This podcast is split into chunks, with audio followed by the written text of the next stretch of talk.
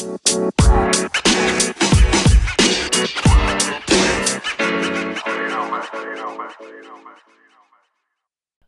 Beb, Hola. udah ngantuk lagi ya? Ya. Ayo. Ayo. iya iya udah, iya kayaknya Tahir Mas juga ngantuk. Ya aku ngantuk terus. Tapi ini udah ada Gitu. yang DM di Twitter. Kak, aku nggak bikin-bikin lagi. Oh ditungguin ya, oke oke. Iya. Gue bikin nih. Oke jadi topik hari ini mau apa nih? Jadi kita ada request dari Twitter juga. Twitter kita ini eh hidup segan mati tak mau. Apa sih itu ya? Itunya namanya. Sat? Iya iya iya iya. Iya hidup segan mati tak mau kayak nggak ada isinya tapi ada aja orang yang ngechat gitu jadi Iya. terima kasih ya buat sekarang berapa 44 followers Twitter kayak turun terakhirnya 45 tapi kita nggak pernah nge-tweet apa-apa deh kayak jadi pada orang Tetap pada aja nggak- Beb, banyak banget loh itu buat orang seperti kita.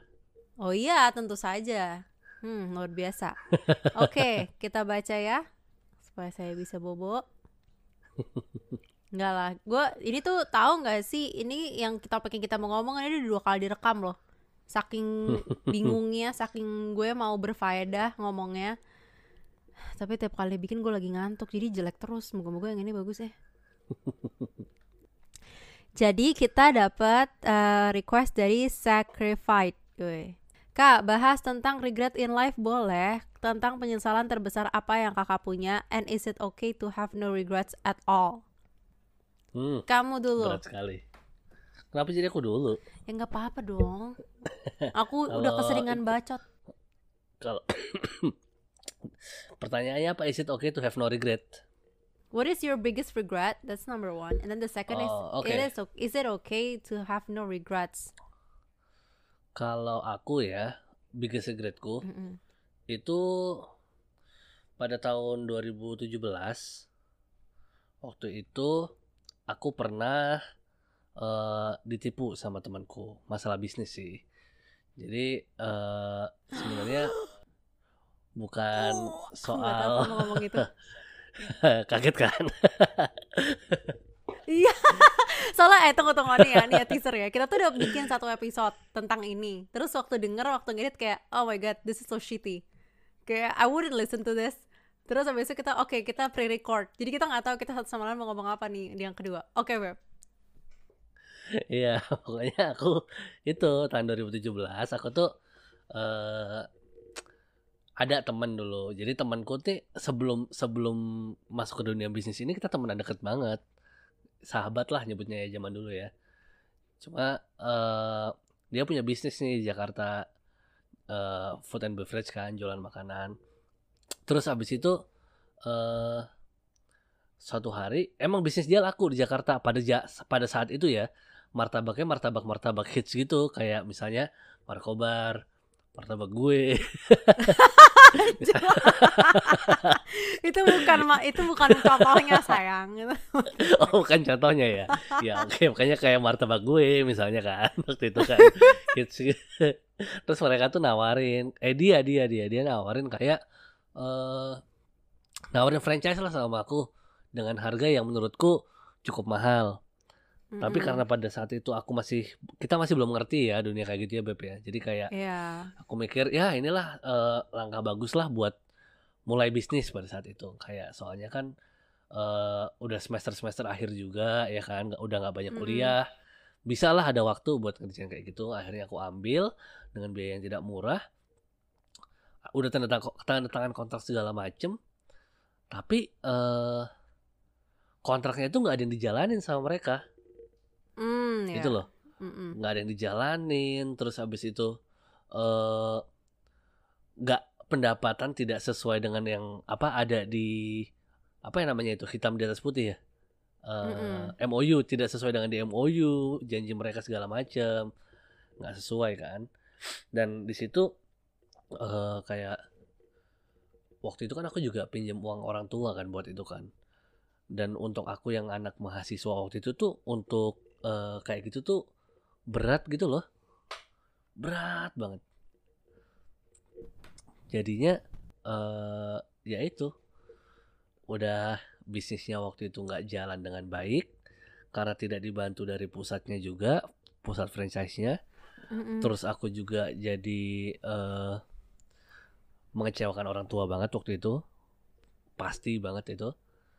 Terus yang terakhir juga pasti aku kehilangan temen jadinya aku udah nggak anggap dia teman lagi sekarang soalnya gara-gara Hmm. itu ya kan itu menurutku itu salah satu penyesalan yang kayak misalnya aku tidak ambil satu langkah step itu untuk ambil franchise Mm-mm. pada saat itu eh, aku mungkin semua itu nggak akan terjadi dia masih jadi temanku Hmm. sampai sekarang kemarin dia nikah mungkin aku diundang segala macam segala macam gitu Nah kan dia udah nikah. kayak kayak nggak udah kayak nggak ada bedanya aja Bukan kan tunangan lagi beb. U- bukan udah kemarin pas sambil corona ini nikah kok. Oh ya lagi corona sih, biar hemat ya. iya Terus, murah kan. Iya. iya pokoknya kayak gitulah.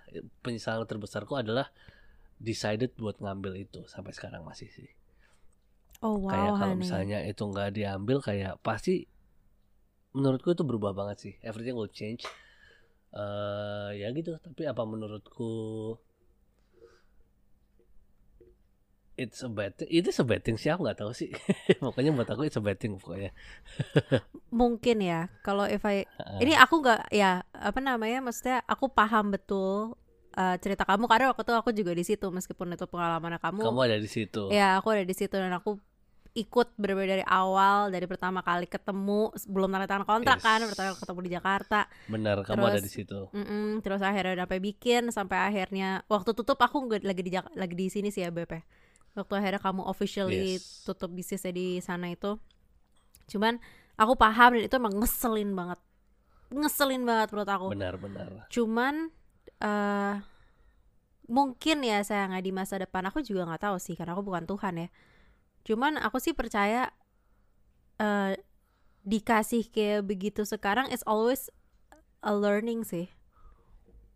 Ya, ngerti nggak sih? tetap kayak apa ya mungkin suatu hari kamu akan dikasih kepercayaan yang lebih besar daripada eh, yang kemarin angkanya lebih besar Yes. tapi mungkin kalau kamu nggak dikasih jatuh kemarin bahwa diajarin bahwa bisnis sama teman lu hati-hati kamu bisa jatuh di Benar. bisnis yang lebih gede lagi dengan responsibility gede lagi kalau kemarin kan mungkin skalanya masih skala eh, pribadi gitu ya mungkin someday kamu udah Benar. bener-bener yang corporate dan kamu bisa aja kamu ketipu sama teman tapi karena kamu nggak ngalamin yang kemarin kamu jatuhnya malah di lubang yang lebih gede lagi dan itu lebih susah lagi Betul. untuk naiknya gitu loh tetap tetap ada pelajarannya sih pasti Bener, pasti ada sih. Maksudnya eh aku juga belajar banyak dari situ sih. Jadi kayak Mhm. kalau bisnis, aku jadi belajar bisnis. Maksudnya kayak eh bisnis F&B itu harusnya kayak gimana sih? Terus kayak apa namanya? eh ya kalau mau bisnis sama teman juga pasti semakin selektif lah sekarang.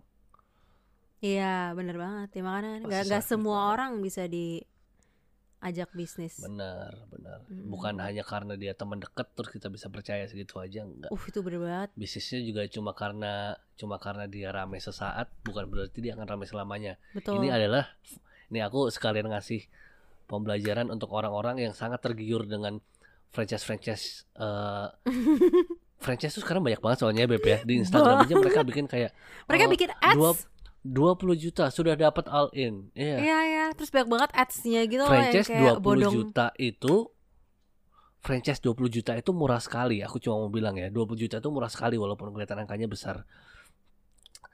Tapi karena dia murah sekali harus diragukan. iya bener-bener dan aku Banyak pernah juga franchise yang harganya cuma 3 juta 4 juta loh, Beb. Iya iya. Nggak dan aku pernah aku pernah ikut kelas bisnis. Di situ si uh, coachnya ini dia itu ikut asosiasi waralaba Indonesia, asosiasi franchiser. Hmm, Dan dia sendiri komplain, dia tuh bilang, "Beb, di sini sekarang tuh di Indonesia banyak banget franchise." Padahal sebenarnya ya dia bilang, bisnis yang layak untuk membuka franchise itu setidaknya harus bertahan selama lima tahun. Kenapa? Karena wave untuk melihat ketahanan suatu bisnis atau enggak tuh nggak bisa dalam setahun. Lu nggak bisa setahun buka bisnis lalu bilang bisnis gue sukses. Itu nggak bisa karena semua itu ada masanya. Semua itu ada masa naik, ada masa turun. Nah, sebuah perusahaan itu dinilai bagus atau enggak adalah ketika dia udah masa turun dia bisa naik atau enggak.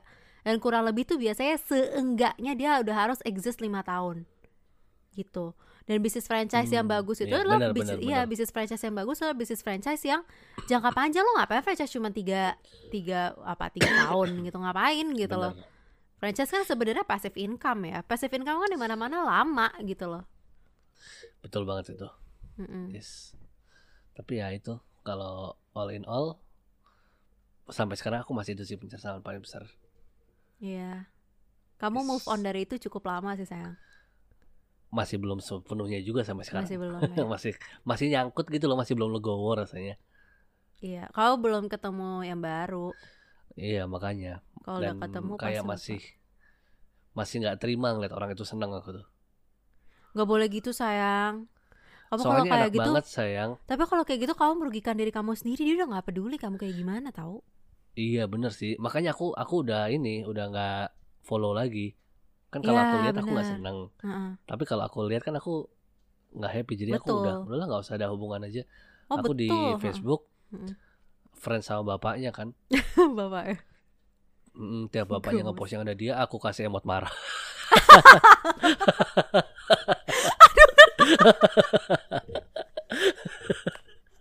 Tapi bapaknya pasti tahu lah. ya. Tapi itu kudu. Iyalah. itu beda banget Mau sih Beb sama gue. enak lah. Tapi kamu tuh beda banget sih sayang sama aku. Aku tuh kayak kalau nggak suka sama orang ya udah gue udah bener-bener kayak gue nggak peduli, lu gue nggak anggap lu ada di bumi ini. Kalau kamu tuh kayak gue mau ngasih tahu kalau gue nggak suka sama lo. Aku jadi nggak. Aku tuh gimana ya? Bapaknya tuh sebenarnya kan ya beda bapak sama anaknya ya. Iya. Cuma karena ada muka dia di yang dia post ada foto anaknya, aku kasih emot marah. Kalau enggak enggak aku kasih emot apa-apa. Beb udah unfollow juga lah bapaknya ya ampun. Sekarang tuh sekarang tuh kita selama kayak apalagi lagi pandemi gini ya, lu kan nggak ketemu siapa-siapa. Sebenarnya tuh dengan mengunfollow orang or, sekelompok orang yang kita nggak suka, kita nggak akan tahu sama sekali tentang hidup dia udah selesai. Ngerti gak sih segitu gampangnya kayak bye Iya sih. gitu. Cuma Nggak sosmed perlu doang. kasih emot marah ya. Gak perlu kasih emot marah beb Anggap aja gak ada orangnya Gue yang Apa sih orang-orang yang gue gak suka Udah langsung gue unfollow Bodo amat Sebenarnya orang sih itu doang. Simple itu sih. Iya iya bener kamu bener kok. Hmm, Makanya Cuma aku kadang suka sebel aja beb. It's not it, it will do you no good honey You have to Yeah, let that's it true, go. Yeah exactly Bener. Oke udah, Hmm. udah dari aku itu. Kalau kamu apa Wow. ceritanya But nih? but thank you for sharing that honey Welcome baby. Uh, I I was actually quite shocked that you say that but Looking from your life I think yeah that, that will be your biggest regret ya Iya, Hmm. so far ya. Iya iya iya. Kalau aku apa ya? aku bingung beb cerita yang mana kan gue udah kasih tahu ke lo opsinya lo tahu Wah banyak banget ya. nggak banyak lah oke jadi eh, aku kalau yang gede ya kalau yang gede ya em, selain dari yang aku pernah bilang di quarter life review which is not really uh, giving a shot. Uh, ya I gave it a shot sih tapi kayaknya agak telat ke hal yang gue suka uh, Hmm. yang aku agak regret. In terms of educational ya karena education has been a big part of my life uh, dulu. Nah itu adalah ngambil kuliahnya salah. Ah, tapi aku nggak mau terlalu banyak Iya, iya, iya, menyalahkan iya, iya. sih. Tapi intinya adalah em, gue I was uh, quite privileged untuk bisa dapat pendidikan yang cukup bagus sampai level SMA gue sekolah di sekolah yang cukup top uh, untuk level Sebenarnya kampus kita juga top tau. Iya, tapi sekolah gue dia terkenal top karena memang kualitasnya bagus. Mohon maaf ya, kualitasnya bagus banget. Meskipun bikin gue stres, meskipun bikin segala macam, cuman em, ya aku aku menjadi pekerja yang sekarang I give huge props untuk eh, sekolahku zaman dulu sih. Jadi kalau misalnya someday amin-amin kita orang sukses ya, hmm, sampai kampus kita ngomong-ngomong kayak, oh iya itu lulusan tempat kita, gua nggak terima. Hmm. Itu bukan gara-gara lo, itu gara-gara Kayak- SMA gue. Kayak dulu pernah ya BP. Jadi Apa? kamu ikut lomba kan Mm-mm. di di kampus yang mewakili nama kampus, Iya. Tapi nggak mau dibiayain dari oh kampus. my god, tuh bener banget. Gue pernah ikut lomba kayak putri-putrian gitu lah tuh. Terus iseng aja pengen ikut, gue bosen kan Iya, di Jogja, acaranya di Bandung. Terus gue kayak eh ikut ah. Terus aku ke sana pakai uang sendiri, ikut lomba kayak putra-putri pariwisata bla bla bla tingkat kuliah gitu. And I won. Waktu itu di juara satu. Tapi itu nggak kampus tuh nggak bantuin. Iya juara satu. Jadi gue bawa pulang piala dan lain sebagainya. Tapi itu nggak dibantuin sama sekali oh kamu tau gak duitnya gue pakai buat apa? Nih udah bener-bener membuat gue movie freak banget sih. Gue duit eh, lo, eh, menang Apa tuh? lombanya aku pakai buat beli hard disk untuk kopi film dari Luxury. Astaga. nonton film gue gue Buat nonton tetep ya, banget Beb, ujung-ujungnya ya, Beb, ya. suka banget nonton sih. Nah terus gue gue balik kan gue balik lah ke Jogja terus kampus tahu oh kamu menang lomba ya gitu. Terus gue tiba-tiba didatengin sama kak prodi kak prodi bilang kamu kemarin berapa uangnya ke sana? Biaya. Saya ganti deh tapi pialanya buat kampus. Buju buneng. Gue kayak ah enggak pak. Makasih. Saya bawa piala aja. Nggak usah nggak usah nggak apa-apa. Udah ya semi balik modal Ada aku juga. tuh di situ aku inget waktu itu. Iya makanya gue kayak ah gimana sih? Ya udahlah ya gue cerita kayak gitu. Ya udah menjelaskan seberapa ignorant um, bukan ignorant sih. Seberapa apa ya? It wasn't a good place to grow academically. Let's just say it that way tapi gue juga Benar, menyalahkan diri gue sendiri. Kenapa? Karena uh, gue kurang riset waktu itu. Waktu gue kuliah gue cuman yang kayak oh kampus di Jogja ini bagus nih. Dia selalu masuk top 5 bla bla bla. Iya eh tapi bener loh teman-teman gila lu jangan cuma gara-gara tampangnya UGM UI terus tuh Benar, merasa benar. semua jurusan tuh bagus. Secara nggak akademik semuanya no no bagus. you have to check check check. Sumpah demi apa pun. Lo harus cek sampai ke titik alumninya siapa Dosennya siapa? dosennya siapa? Dosennya tuh penting. Tapi mungkin dosen tuh agak susah kalau di kampus ya. Tapi gue lebih ke yang kayak alumninya siapa? Ketika dia lulus dia masuk mana? Karena alumni itu juga akan menjadi networking loh someday. Itu menurut aku penting. Dan tapi juga itu yang yang selain itu yang paling penting adalah yang ngajar siapa. Karena menurut gue lo belajar eh, dari buku bisa sendiri dari YouTube bisa sendiri. Tapi yang lu nggak bisa pelajarin secara langsung dan lu harus incer lewat sekolah atau lewat training atau lewat bootcamp atau lewat apa pun atau lewat webinar itu adalah siapa yang ngomong dan seberapa banyak Benar, pengalaman dia di industri itu gitu. Nah sedangkan sorry to say ya di dos di di jurusan kita aku sih tidak melihat ada guru yang pernah berpengalaman di industri pariwisata bahkan. Mereka semua itu dosen teori. Iya ya. tidak ada satupun sayang. Kamu lihat nggak? Perhatiin nggak? Nggak ada satupun. juga. Itu menurut aku kesalahan terbesar yang aku nggak cek kayak gue mau belajar pariwisata dari orang yang nggak pernah praktek pariwisata Bener bener that is bener. so bener. wrong of course they're not going to teach me anything I need to succeed in pariwisata right mereka kan menga- mengajarkan aku Bener-bener. ilmu-ilmu yang mungkin menyim- me- menyinggung eh, pariwisata yang memang mereka dalami tapi the thing is mereka nggak pernah menjadi praktisi pariwisata dan itu adalah sesuatu yang aku pelajarin banget bahwa oke orang beda-beda cuman gue learn best from practice practitioners. Aku belajar yang terbaik dari orang yang praktek makanya aku pribadi juga meskipun gue nggak terlalu bagus dalam eksekusi tapi aku memaksa diriku untuk pernah praktek di suatu bidang karena suatu hari aku pingin bisa ngajarin orang berdasarkan pengalamanku. Bukan berdasarkan pengalaman orang lain yang ada di buku. Like you can only speak the best out of yourself gitu. Apalagi apalagi eh, di bidang pariwisata ya. Exactly, which is like it's very practical. Like apa yang kita pelajarin di buku tuh nggak ada yang yang hampir nggak ada menurut aku yang bisa diaplikasikan di Benar. kehidupan nyata. I tried, I tried, I spent like a year untuk mengembangkan apa ya aku untuk kayak figure out kayak what can I do here in tourism because udah udah capek-capek 4 tahun gitu ya, but I couldn't find any right now.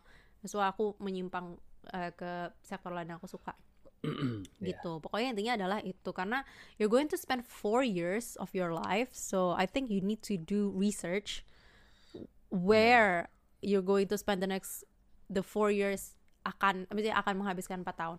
Cuma di sisi lain aku juga tidak menyesalnya adalah meskipun aku tidak akhirnya memiliki karir profesional di bidang pariwisata, tapi um, apa yang aku pelajarin, apa yang aku alamin in terms of praktek dan sering jalan-jalan di Jogja untuk riset, cari networking segala macam yang tidak terlalu akademis ya itu me- me- membukakan mataku terhadap lifestyle lain yang ada yang nggak kayak orang Hmm. Jakarta. Karena kan aku besar di ya nggak Jakarta Tangerang sih. Aku besar di Jabodetabek. Jakarta coret. Jakarta coret iya yang kayak isinya gedung like every day you go to work you go to the office you go home bla bla bla gitu. Cuman aku eh, karena pariwisata itu ya cukup kita banyak inter- berinteraksi dengan banyak orang luar orang maksudnya dengan banyak jenis orang dengan banyak jenis latar belakang pikiranku tuh jadi terbuka banget bahwa dunia tuh gak gitu-gitu aja. So and right now itu uh, ber- berpengaruh banget sama lifestyle yang aku jalanin gitu loh. Sama kayak personal lifeku tuh aku maunya kayak gimana itu kebantu banget dari situ. Plus ketemu kamu juga. So I think that's the things I'm grateful at. Wih. gitu.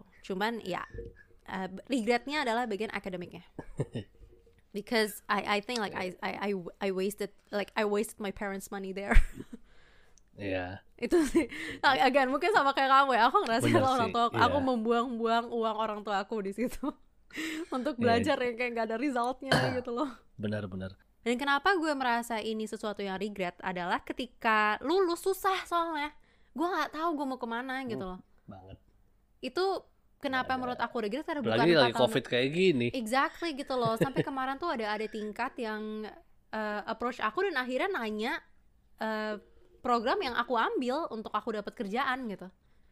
Ini Iya. nggak sih? Saking dia juga udah kayak gue nggak tahu gue mau apa lagi kerjanya. Kenapa? Karena like academically um, ya menurut aku nggak dikasih modal. Kayak lu nggak dikasih modal skill uh, soft skill untuk bisa kerja lu nggak dikasih modal hard skill untuk memiliki skill tertentu yang bisa menjual gitu loh istilahnya. Ngerti gak sih nggak dikonekin bener, ke bener, I don't know ke praktisi praktisi gitu loh maksudnya kita sangat kita- disayangkan Iya sebenarnya kita tuh memiliki gap ya. Jadi gini yang gua- yang aku pelajarin di kerjaanku sekarang karena di kerjaanku kan juga kayak bootcamp job connector gitu ya. Tugas mereka adalah memfasilitasi kita orang-orang yang pengen bekerja di dunia tech untuk bisa bekerja sesuai dengan standar yang dibutuhkan oleh perusahaan.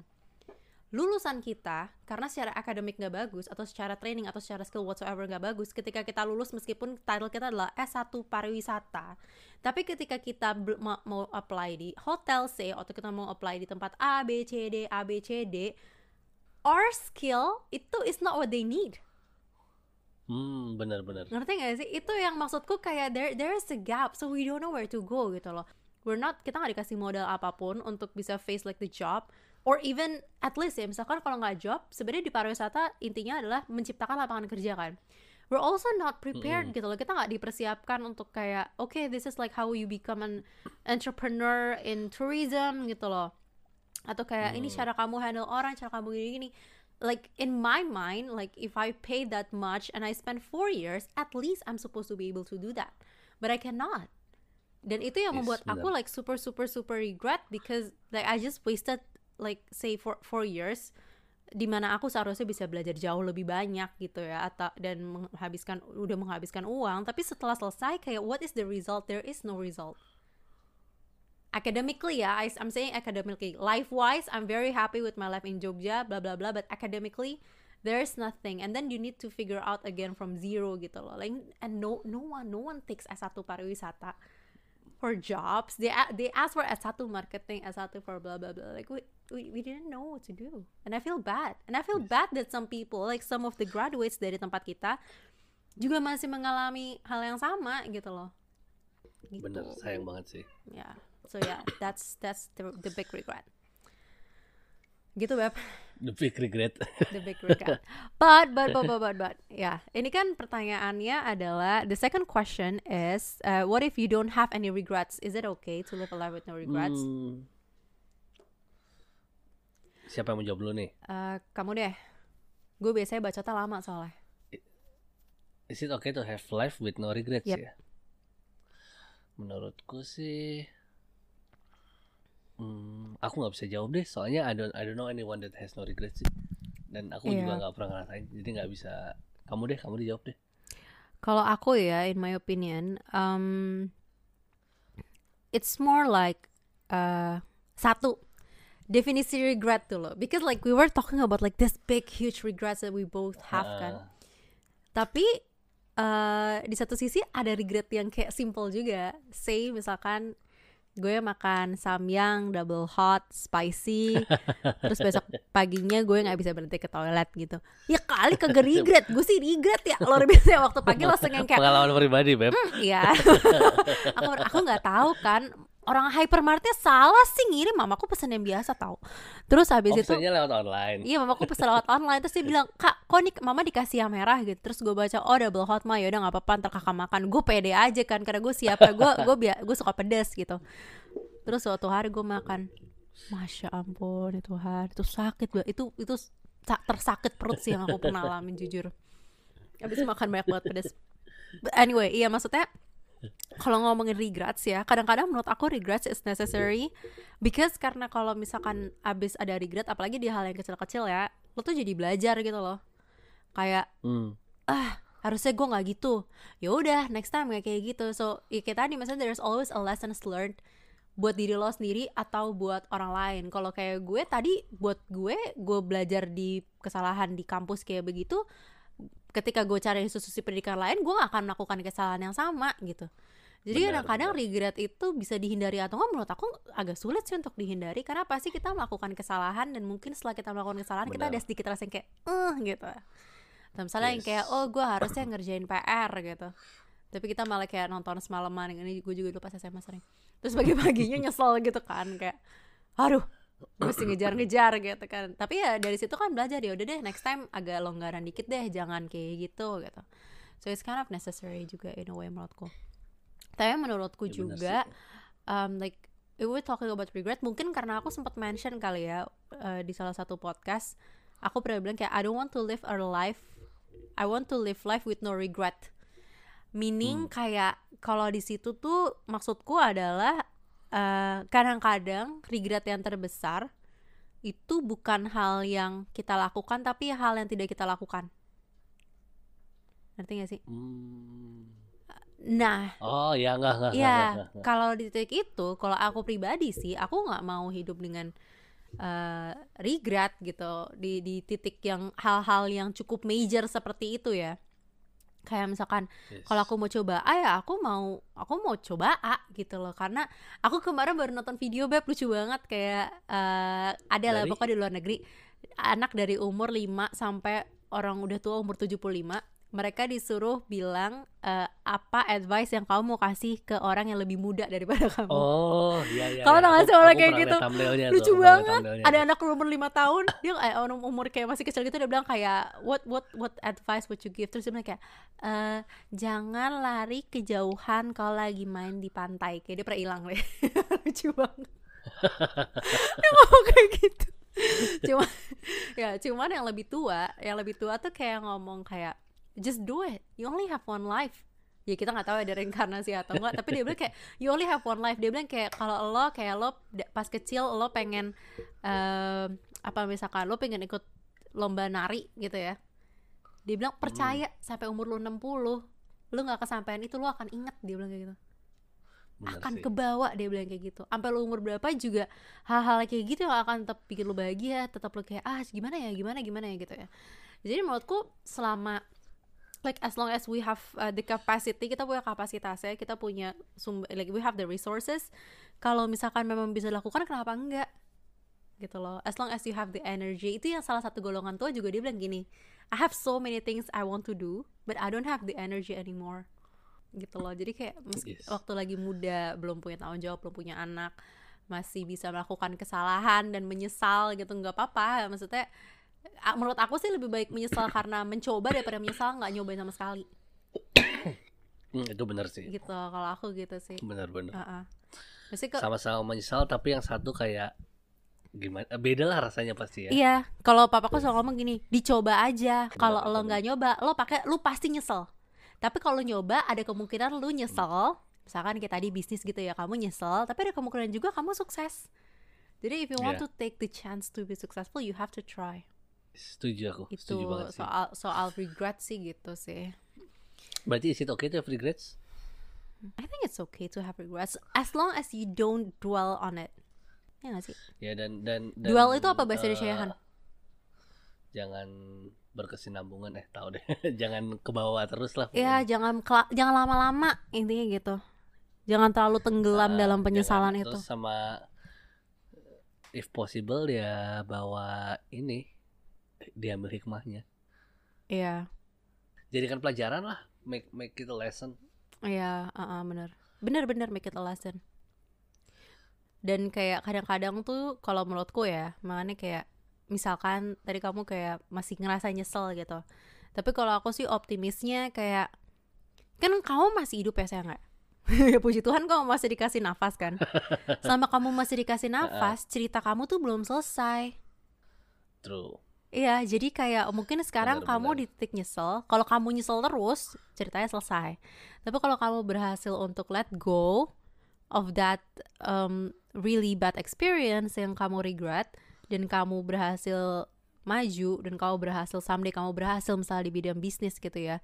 That will be a story that will be very useful untuk banyak banget orang gitu loh sayang kayak dulu gue pernah Hmm. gagal gitu dulu gue pernah ditipu temen gue pernah gini gue pernah gitu nggak enak tapi jalan aja ceritanya belum selesai gitu kalau misalnya kamu jalan terus tiba-tiba langsung sukses nggak ada ceritanya nggak bisa Hmm, bener banget. iya nggak nggak ada ceritanya nggak nggak there's nothing special about it gitu loh Yes. Mm-mm. Pokoknya selama masih bernafas kita belum selesai. Aku pernah baca orang ngomong kayak gini kayak apa yang sekarang kita anggap baik itu 20 tahun ke depan belum tentu baik. Kita nganggapnya kejadian itu. Bener sih. Vice versa. Apa yang menurut kita sekarang sangat buruk, 20 tahun ke depan kita bisa look back and like kayak untung itu kejadian. Tapi kita nggak akan tahu karena kita Benar, belum benar, di, benar. di di titik 20 tahun ke depan itu kan. So we have no idea gitu Itu loh. bener. Ha-ha. Yes. kita tahunya nanti kalau udah mau udah menjelang mati which kita juga Mau nggak tahu kapan sih tapi maksudnya ya itu maksudnya kayak selama kita masih bernafas ceritanya belum selesai Nah, aku setuju sih itu. Mm-mm. Bener-bener. Pokoknya ya dan dan menurutku penyesalan itu pengalaman menyesal itu will shape us juga. Jadi akan exactly membentuk kita Mm-mm. jadi jadi siapa kayak gimana gitu loh. iya iya Betul? betul tapi tetap harus hati-hati sih maksudnya menyesal tuh jangan sampai yang kayak Benar. lo udah tahu itu hal jelek terus lo yang kayak oh iya kan katanya jangan nyalain kita ya ntar nyalain podcast kayak misalnya kayak gue gue gue mau gue mau gue gue langsung pingin merasa sengaja menyesal. gue pengen gue pengen merasakan covid ah gitu katanya Oh, jangan, katanya jangan live life with no regret gue harus cobain semua ya jangan gitu juga gitu ya tetap tetap Tetap- nalar guys tetap nalar ya Iya. tetap dilihat Jangan- apa jangan. maksudnya Ya, kalau kayak apa ya? Aku dulu pernah dikasih eh dengar khotbah Mm-mm. Itu kayak gini. eh kita kalau sebelum makan kan doa ya, Mm-mm. ya kan? Eh, doa biar makanannya ngasih kita kesehatan kan. iya Tapi posisi kita lagi pilek, Mm-mm. terus kita minum es, terus kita doa biar esnya bikin kita sehat. Ya nggak gitu, maksudnya nggak kan kalau kayak gitu kan namanya menantang.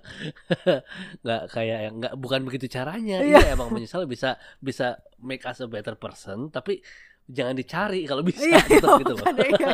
jangan jangan sengaja ya iya, itu bukan sesuatu yang dicari. bener, Cuma bener. kalau udah terlanjur nyesel, nah terlanjur nyesel itu Iya, kan beda iya, lagi ya. iya. Kalau sengaja dibikin nyesel, aku juga nggak tahu gimana Iya, iya, sengaja bikin bener, nyesel. bener, bener, bener. Ya makanya like when we enter something, sometimes kita nggak tahu itu kan kayak begitu gitu loh. Benar, benar. Tapi kalau kita udah tahu ya berusaha jangan regret lah ya, bisa lah ya dihindari. betul, betul. ah, bebu, bebu. Ah, ya. Begitu, begitu. Aku aku setuju tapi bagus. Ya. Ah, Nice, this one is better. I think we're going to good. post this one. Iya, of course we're gonna post this one. Oke. ah, enggak, ya udah aku cuma mau mau ngingetin dikit aja. Hati-hati dalam berbisnis. Udah aku cuma mau bilang itu aja. Bagus. Ini podcast pacaran sih ya. Sebenarnya tuh cerita kau bisnis tuh banyak banget tau Yes. learning lessonnya. Oh, thank you for listening. Hopefully membantu dan menjawab ya buat Sacrifice. Yes. Um, kalau misalnya ada yang mau request lagi boleh banget just reach out to us on Twitter. Kita hanya ada di Twitter, nggak di tempat-tempat lain karena Twitter gampang cuma ngetik Yes. doang.